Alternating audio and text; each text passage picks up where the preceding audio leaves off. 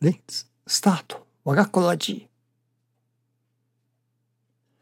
It is important to make a resolution to cultivate one's own heart and mind as the meaning and the purpose of life. Thank you for watching.